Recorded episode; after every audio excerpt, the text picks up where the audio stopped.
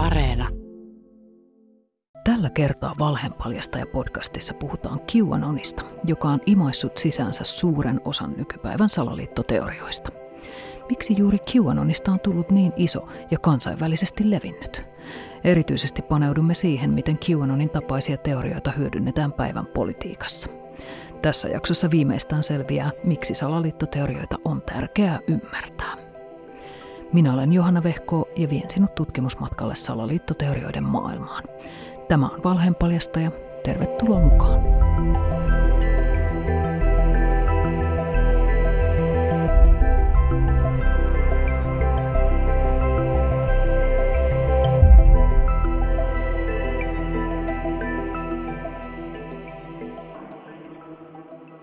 Salaliittoajattelu ei ole leimallisesti oikeistolaista eikä vasemmistolaista, mutta siihen on kyllä perinteisesti aina kuulunut eliittien vastaisuus.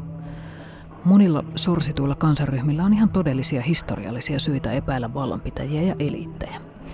Esimerkiksi Yhdysvaltain mustan väestön keskuudessa tunnetaan tosi hyvin tämmöinen pahamaineinen lääketieteellinen koe, johon sadat afrikkalaisamerikkalaiset miehet osallistui tietämättään jopa vuosikymmenten ajan.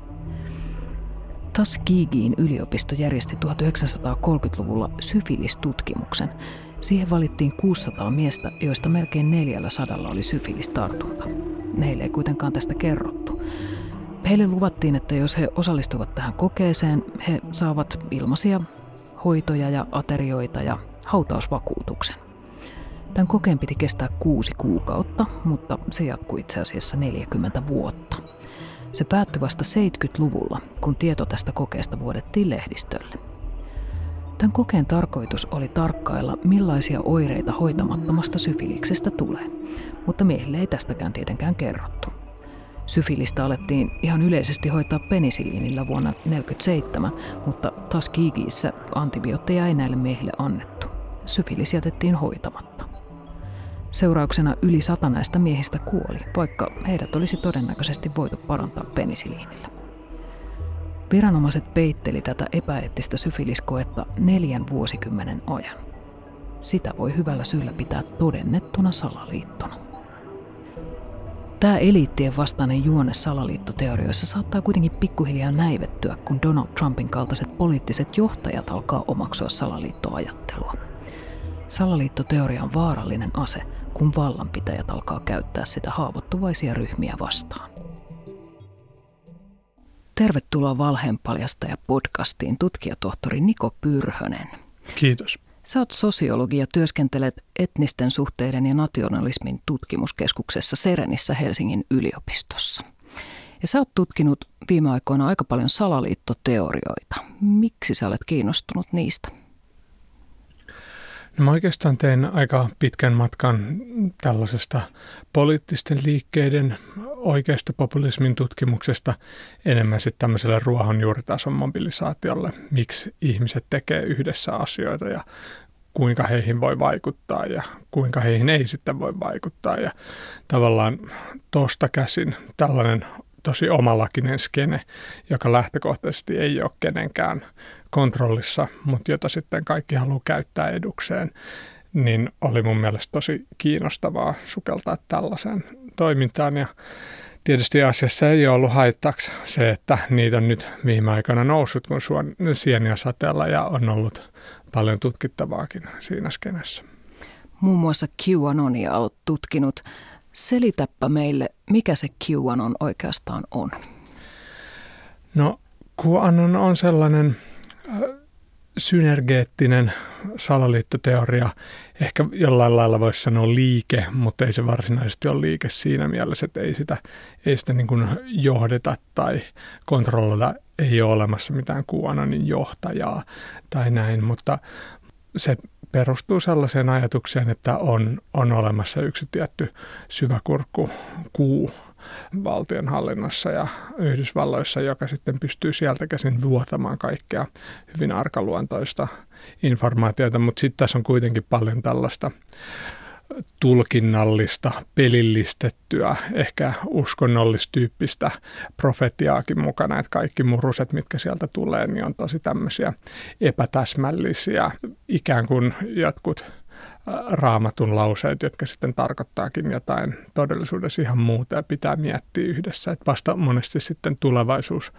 näyttää ja osoittaa, että mistä, mistä siinä sitten varsinaisesti on kyse. Että tietysti tällaisen aikaan, kun on olemassa tämmöinen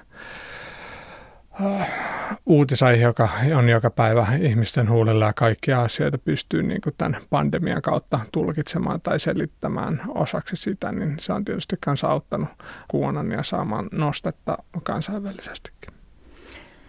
Se on myös vedonnut ihan yllättävän monenlaisiin yleisöihin. Meillä on tässä sarjassa myös jakso siitä, että miten QAnon ja monet muut salaliittoteoriat on levinneet esimerkiksi tuolla jooga- ja hyvinvointipiireissä, mutta QAnon on vedonnut monenlaisiin muihinkin ryhmiin. Mikä tekee siitä tällaisen, että tosi erityyppiset ihmisryhmät saattaa kiinnostua siitä?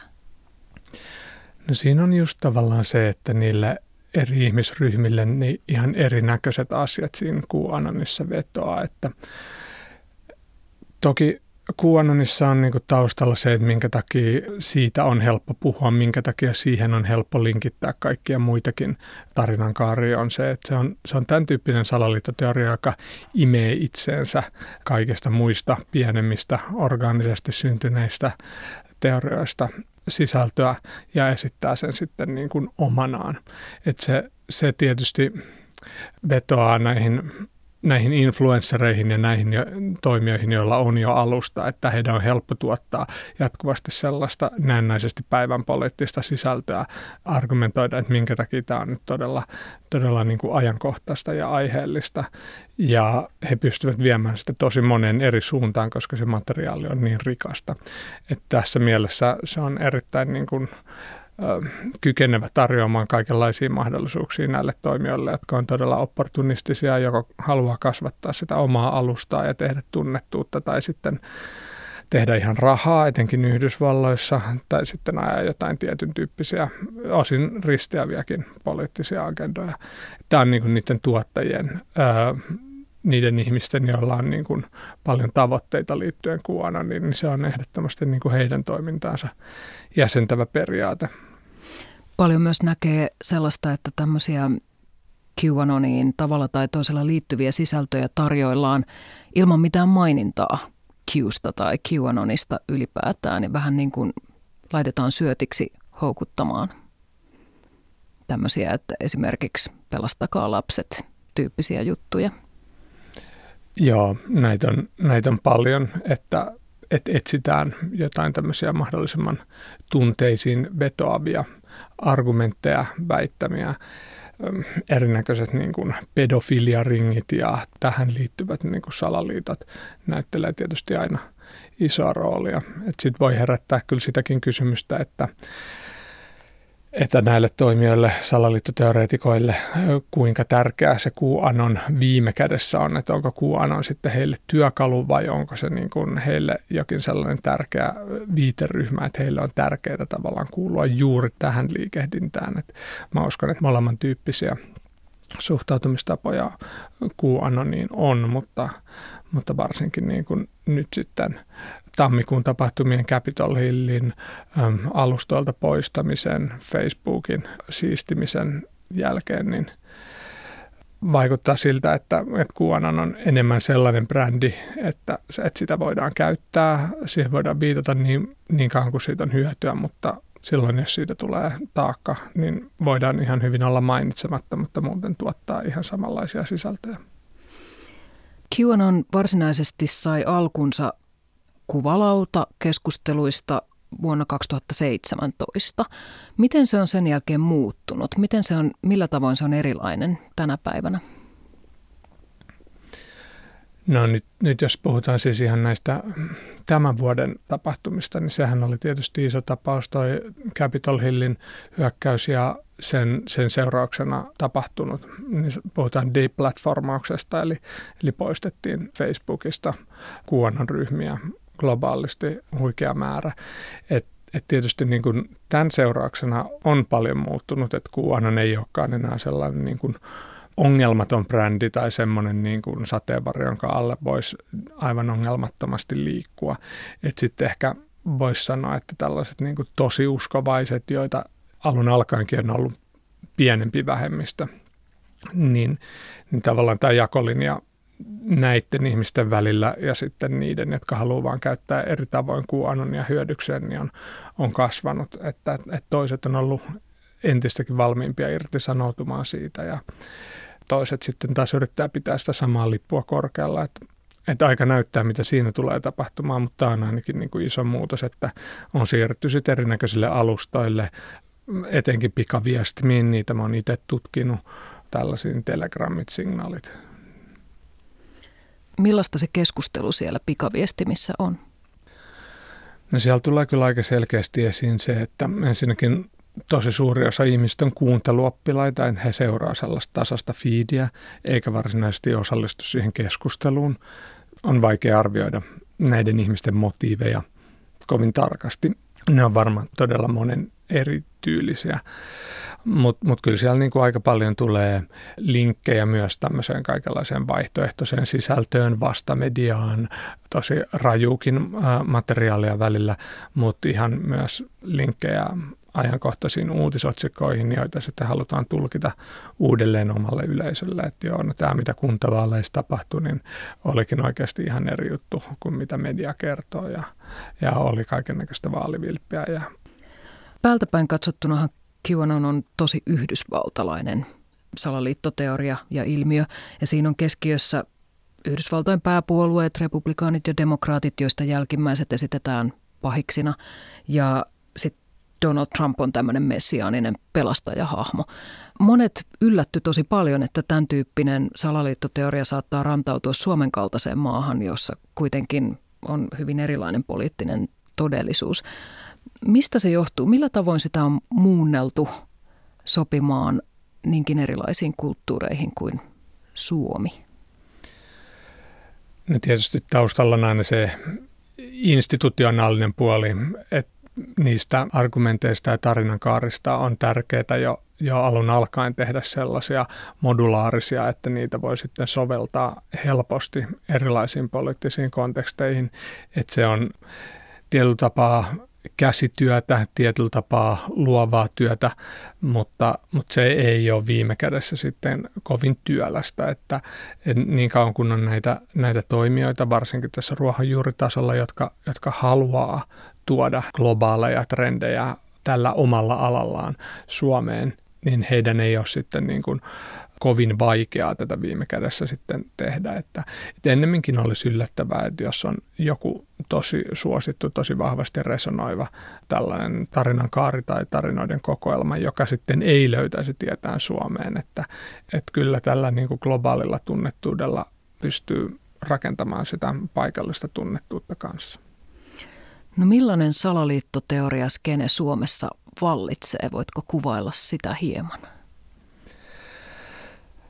Hyvin globaalisti ö, yhteydessä oleva eri tahoihin. He seuraavat, minkälaiset argumentit ö, synnyttävät nostetta ja ei ole mitään tämmöisiä tosi selkeitä, että suomalaisia erityispiirteitä, että Suomessa on tällaista tai tollasta.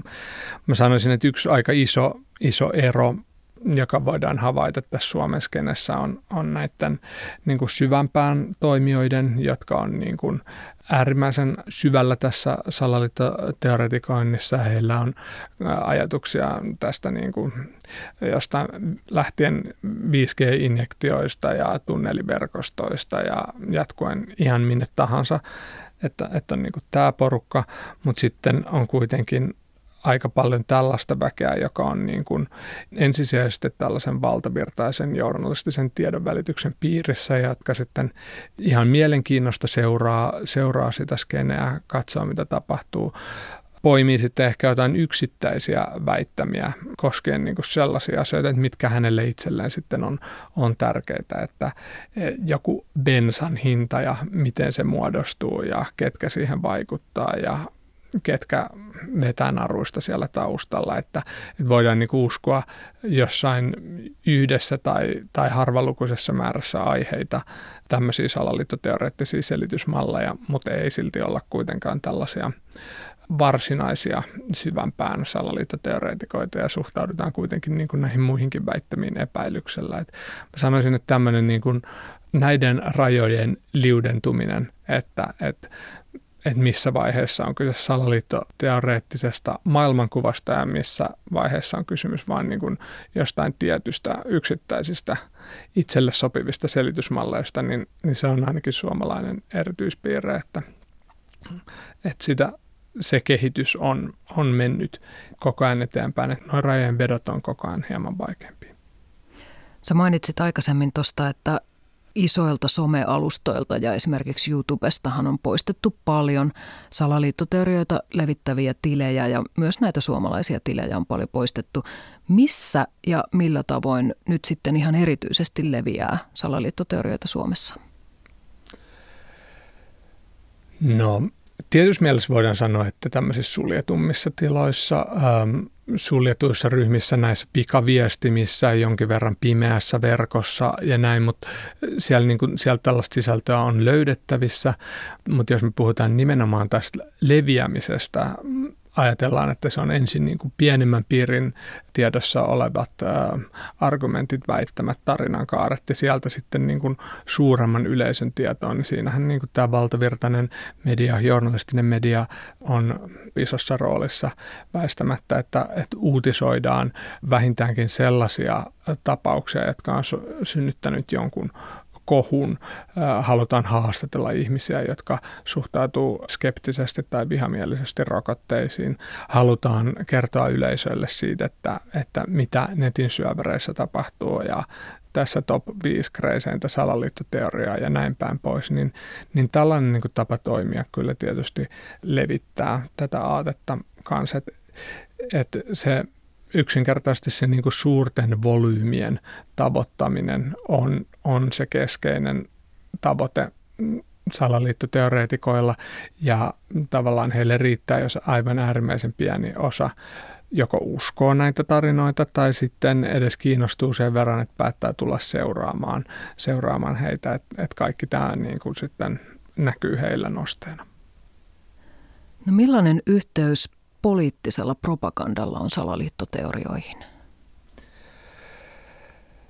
Tietysti mielessä voi väittää, että, että QAnon etenkin näiden johtajatahojensa toimesta, heidän, jotka niin kuin toimivat QAnonin puhuvina päinä, niin heillä monesti vaikuttaa olevan todella kriittinen ja todella selkeä poliittinen agenda ainakin suhteessa siihen, että ketkä on vihollisia, ketkä on hyviä tyyppejä ja tässä mielessä niin kuin se, on, se on lähtökohtaisesti propagandaa. Mutta sitten tietysti asialla on sekin puoli, että sitten tämmöiset institutionalisoidummat poliittiset toimijat, ihan puolueet ja puolueiden listoilla eri vaaleissa olevat tyypit, niin he tietysti myös etsivät varsin opportunistisesti sellaista materiaalia, joka, jota he saattaisivat jalostaa tai käyttää hyväkseen, että monesti niitä ei oteta ihan sellaisenaan, vaan niitä kehitellään edelleen. Ja mietitään, että mikä saattaisi tähän meidän puolueen kannattajakuntaan tai tähän tiettyyn pienempään segmenttiin tästä kannattajakunnasta vedota ja, ja kehitellään sitten niiden suuntaisia argumentteja. Olisiko sulla mainita tuosta joku esimerkki? Kuntavaalien yhteydessä ainakin oli tosi helposti havaittavissa se, että, että jossain tapauksessa tämä jalostaminen ja kuratointi ei vaatinut kovin paljon työtä laisinkaan, vaan jotkut argumentit pystytään esittämään ihan samoina.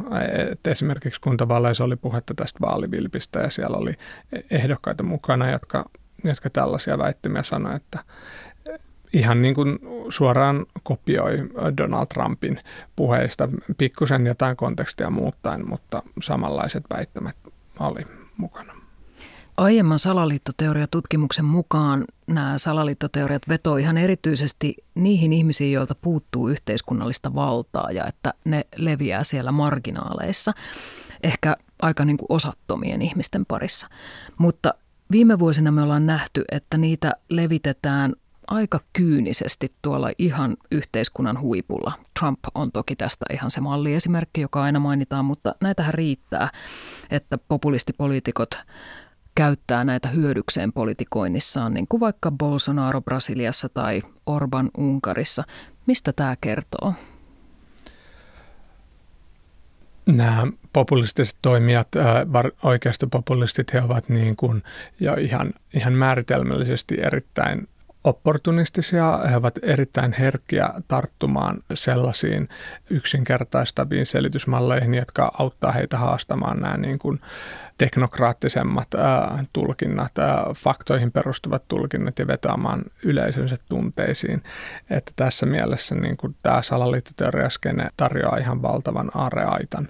Et, et siinä on tietysti sellainen monessa tapauksessa jonkinlainen kuratointityö, jonkinlaista poliitikkofiltteriä pitää kehitellä, että et voi päästä niin kuin valtavirtaan näiden väittämien kanssa, ellei ole sen kaltainen toimija kuin Trump esimerkiksi, jolla on suoraan kaikki, mitä hän, hän sanoo, etenkin presidenttiaikanaan, niin oli sit määritelmällisesti uutisarvoista, mutta mut monet muut joutuu tekemään tällaista kuratointityötä. Se ei ehkä ole kysymys siitä, että että he olisivat aivan erityisesti viehättyneet salaliittoteorioista. Olkonkin, että on joitain tietynlaisia yhtymäkohtia. Tämä niin kuin kaikenlaisten tiedollisten auktoriteettien kyseenalaistaminen, se, että ei, ei voi luottaa journalistiseen mediaan ja että kaikenlaiset niin kuin kriittiset uutislähteet ja tiedonlähteet on lähtökohtaisesti epäilyttäviä ja että kannattaisi niin kuin hakea se tieto vain näiltä ää, oikealta sanktioidulta tahoilta. Että tässä on kyllä paljon sellaista niin kuin rajapintaa, jota, jota molemman tyyppiset toimijat voi hyödyntää. Sä oot itse kirjoittanut siitä, että radikaalioikeisto hyödyntää paljon salaliittoteorioita. Mitä hyötyä radikaalioikeistolle on salaliittoteorioista? No, radikaalioikeisto on lähtökohtaisesti systeemin vastainen. Ne haluavat saada aikaan jonkun radikaalin muutoksen nopeasti. Ja tässä mielessä salaliittoteoriat tukee paljon heidän tavoitteitaan. Ne levittää sellaista yleistä epäluuloa, ne monesti pohjautuu väittämille tämmöisestä laajamittaisesta korruptiosta. Usein tähän linkittyy väittämiä siitä, että jotkut ulkopuoliset tahot tosiasiallisesti kontrolloi ohi demokraattisen prosessin, että, että mitä Suomi tekee ja miksi Suomi tekee, mitä tekee nämä on tietysti erittäin toimivia, käyttökelpoisia väittämiä sellaisille tahoille, jotka pyrkii niin kuin delegitimoimaan joko koko poliittista prosessia, koko demokraattisia instituutioita tai sitten ainakin näitä tahoja, jotka tällä hetkellä heitä edustavat. Näkyykö tästä merkkejä Suomessa? Kyllä ihan selvästi, että, että ei ehkä voi sanoa näin, että että kaikki salaliittoteoreetikot ovat niin kuin radikaalin oikeiston sympatisoijia, mutta radikaalioikeisto on salaliittoteorioiden sympatisoijia. Näin ainakin voidaan sanoa, että se näkyy siinä, että, että miten kaikki tällaiset niin kuin erittäin heikolla argumentatiivisella pohjalla olevat, mutta tällaiset tunnepitoiset argumentit, miten ne otetaan käyttöön – miten pyritään pääsemään valtavirtaiseen mediaan näiden, näitä argumentteja käyttämällä. Jos me katsotaan taaksepäin tämmöisiä niin kuin sitten aidosti radikaaleja, jopa ehkä ekstremistisiä liikkeitä, kuten Soldiers of Odin, kaikki tällainen niin kuin katupartiotoiminta, uusnatsit, heillä kaikilla on niin kuin, intressi saada joitain toimivia ja toimivaksi todettuja selitysmalleja siihen, että minkä takia muka menee niin huonosti.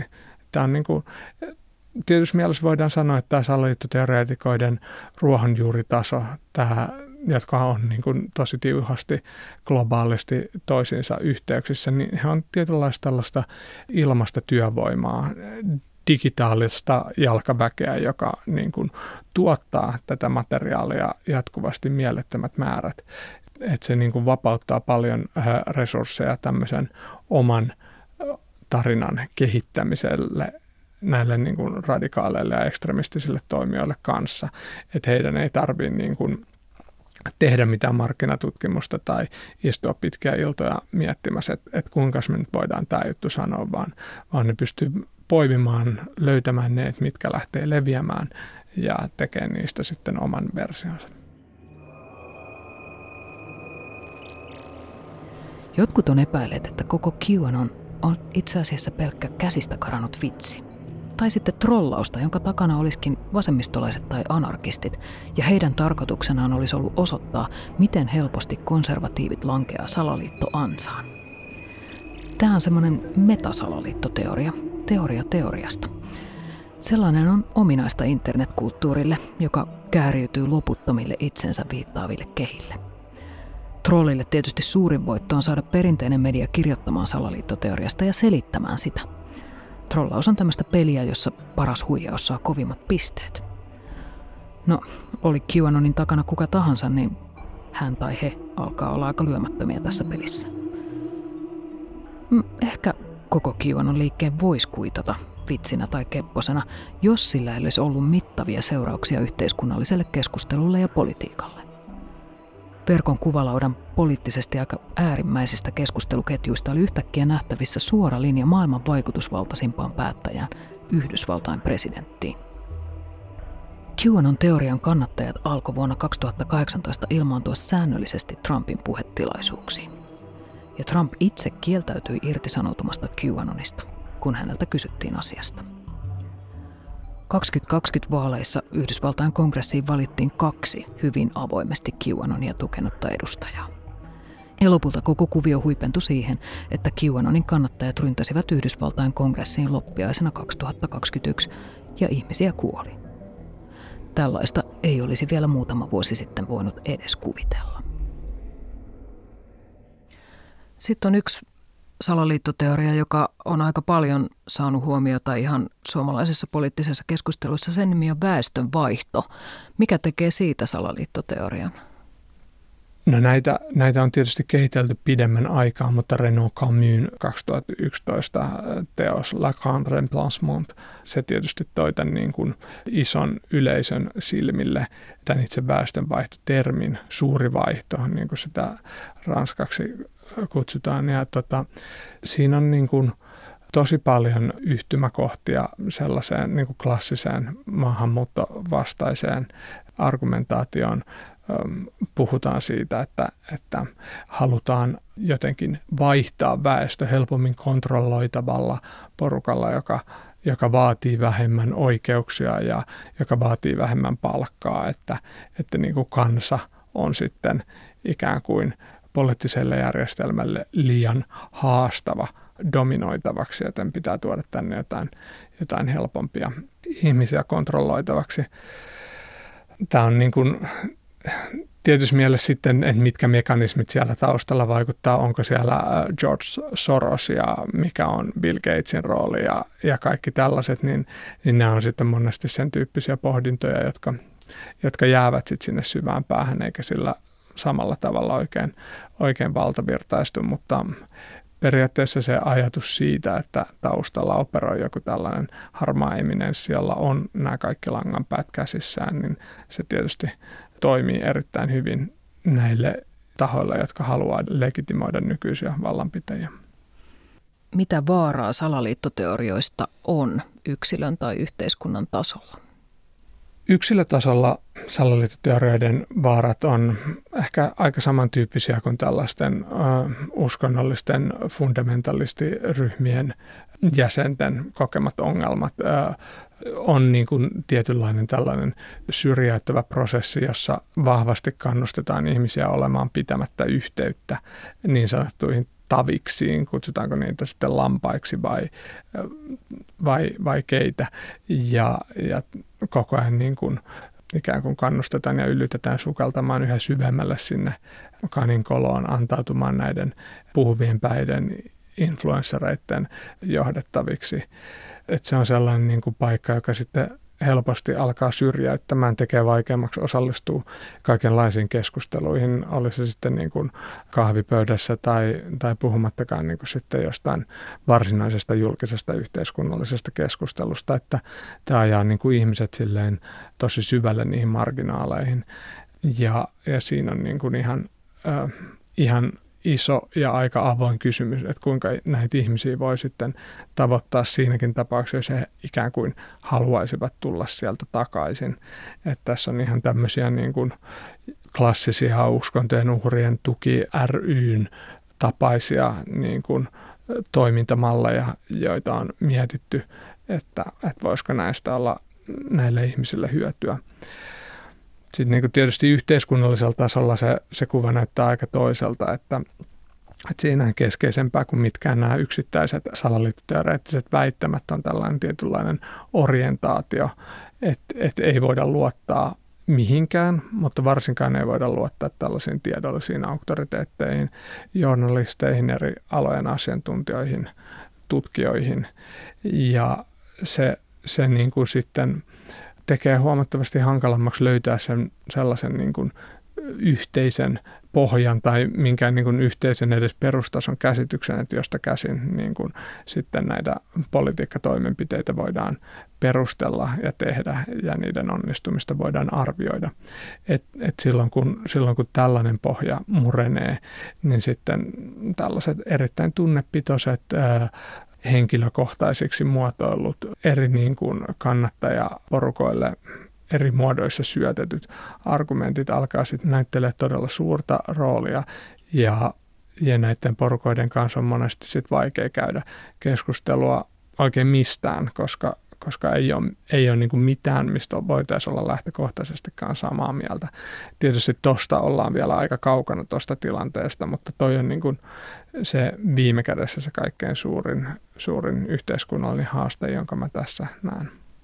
Yhdysvalloissa QAnonin seuraajat ovat jo syyllistyneet lukuisiin väkivallan tekoihin. Pystytkö näkemään, että Suomessa jokin salaliittoteoria lietsoo tai johtaisi sellaiseen? No kyllä se varmasti niin kuin oikeuttaa väkivallan käyttöä ja synnyttää ajoittain niin kuin tietynlaisia sympatian aaltoja niitä tahoja kohtaan, jotka väkivaltaa käyttää, niin kuin tämä maskivastaisen henkilön teloitus suoraan sanottuna äh, saksalaisella huoltoasemalla, joka isosti uutisoitiin. Kyllä silläkin oli niin kuin kannattajia, jotka sanoivat, että no niin, että viimeinkin äh, laitetaan luukurkkuun näille, jotka pyrkivät ihmisiä pakottamaan. Että kyllä tällaista niin kuin ainakin väkivallan sympatisointia ja tällaista niin kuin symbolisen tason tukea, niin, niin on selvästi havaittavissa. Tietysti ehkä voidaan sanoa näinkin, että, että se menee myös toiseen suuntaan se kausaliteetti ja logiikka, että se menee ehkä ennemminkin niin päin, että tällaiset tahot ja toimijat, jotka on valmiimpia käyttämään väkivaltaa, niin he sitten on myös varsin aktiivisesti etsiä erilaisia tarinan kaaria, joilla he pystyvät sen väkivallan sitten oikeuttamaan. Että tässä mielessä voidaan sanoa, että väkivaltaiset toimijat ja tahot on aina salaliittoteoria myönteisiä, mutta ei ehkä voida kuitenkaan sanoa niin, että salaliittoteoreetikot on lähtökohtaisesti väkivaltaisia. Musta tuntuu, että Suomessa on monille toimijoille tullut täytenä yllätyksenä, että täälläkin saattaa näinkin laajasti levitä salaliittoteoriat, esimerkiksi QAnon ja sitten monenlaiset koronapandemiaan ja rokotuksiin liittyvät salaliittoteoriat. Tämä on ollut Suomessa ehkä vähän, vähän vähätelty ilmiö. Mitä me voitaisiin oppia tästä, että nyt tämä on oikeasti tullut näkyville, koska tuskinpa salaliittoteoriat on katoamassa maailmasta ja tuskinpa ne katoaa Suomestakaan? No jos meillä tarkoitetaan erityisesti nimenomaan näitä tiedollisia auktoriteetteja, tutkijoita, journalisteja, asiantuntijoita ja osittain viranomaisia, niin siinähän on nimenomaan se, se globaali kytkös, sen seuraaminen, havaitseminen, että, että me voidaan ennakoida asioita, jotka trendaa ja piikkaa muualla ja odottaa niiden tulevan tänne, että ehkä jonkinlaisia toimenpiteitä, ehkä jotain argumentteja ennakkoon näitä vastaan voidaan esittää, tuottaa perusteltua tietoa ja paketoida ja, ja niin kuin kutsua erityyppisiä ihmisiä kuulemaan sitä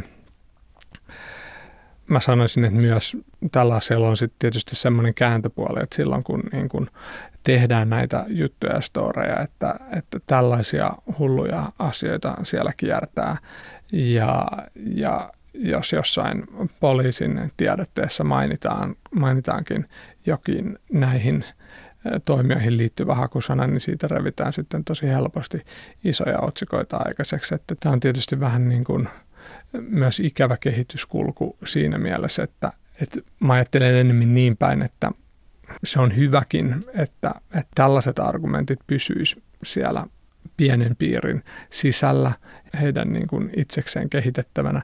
Ei se ole ongelma, että, että jos he ihmiset, nämä ihmiset ei saa tilaa julkisessa keskustelussa ja, ja he painuvat sitten niin sanotusti maan alle kehittelemään näitä omia teorioitaan, että, että se on itse asiassa ihan niin kuin toivottavakin seuraus, toivottavakin kehityskulku. Että et kyllä niin kuin ne asiantuntija- ja viranomaistahot, joiden vastuulla on pitää Suomea turvassa, niin kyllä heillä on tästäkin huolimatta pääsy tämän tiedon lähteelle.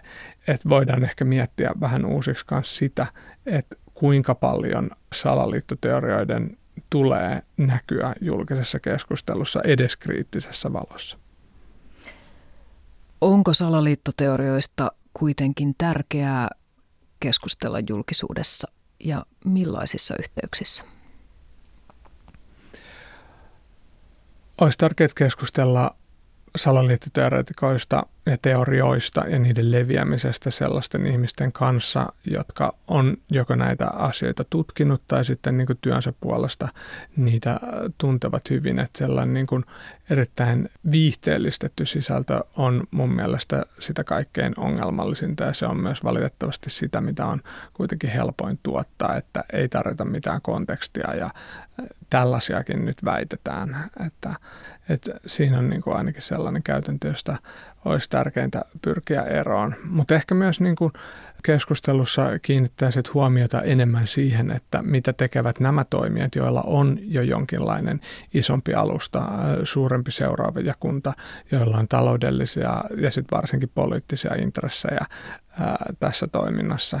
Että tämä on niin kuin se kulma, jolla on potentiaalisesti kaikkein suurimmat yhteiskunnalliset vaikutukset ja sen takia tätä pitäisi käsitellä paljon enemmän, että mitä niillä salaliittoteorioilla tehdään tai pyritään tekemään ennemmin kuin sitä, että mitä näiden ryhmien sisällä tapahtuu ja millaisia jänniä tarinankaaria sieltä on löydettävissä. Sitä ollaan toivottavasti tehty tänään. Toivon mukaan näin. Kiitos kun tulit Valheenpaljasta ja podcastin vieraaksi Niko Pyrhänen. Kiitos, olikin valle täällä. Kaikkihan tietää, että internetissä voi väittää ihan mitä tahansa ja saada asialleen seuraajia. Teorioita, jotka ennen jäi ihan marginaaliin, voimistetaan nykyään miljoona yleisölle. Populistipoliitikot nappaa kiinni salaliittoteorioista ja sitten vielä journalistinen media toistaa ja vahvistaa heidän puheitaan. Salaliittoteorioiden matka sekä valtajulkisuuteen että vallanpitäjiin on lyhentynyt ihan merkittävästi – Nämä teoriat lähtee liikkeelle ja leviää niin nopeasti, että niitä on koko ajan vaikeampi jättää kokonaan huomiotta. Median on tietysti vaikeaa olla uutisoimatta ilmiöistä, joista puhutaan paljon ja jotka lähtee viraaleiksi verkossa. Siksi täytyykin miettiä entistä tarkemmin, millä tavoin niistä uutisoidaan.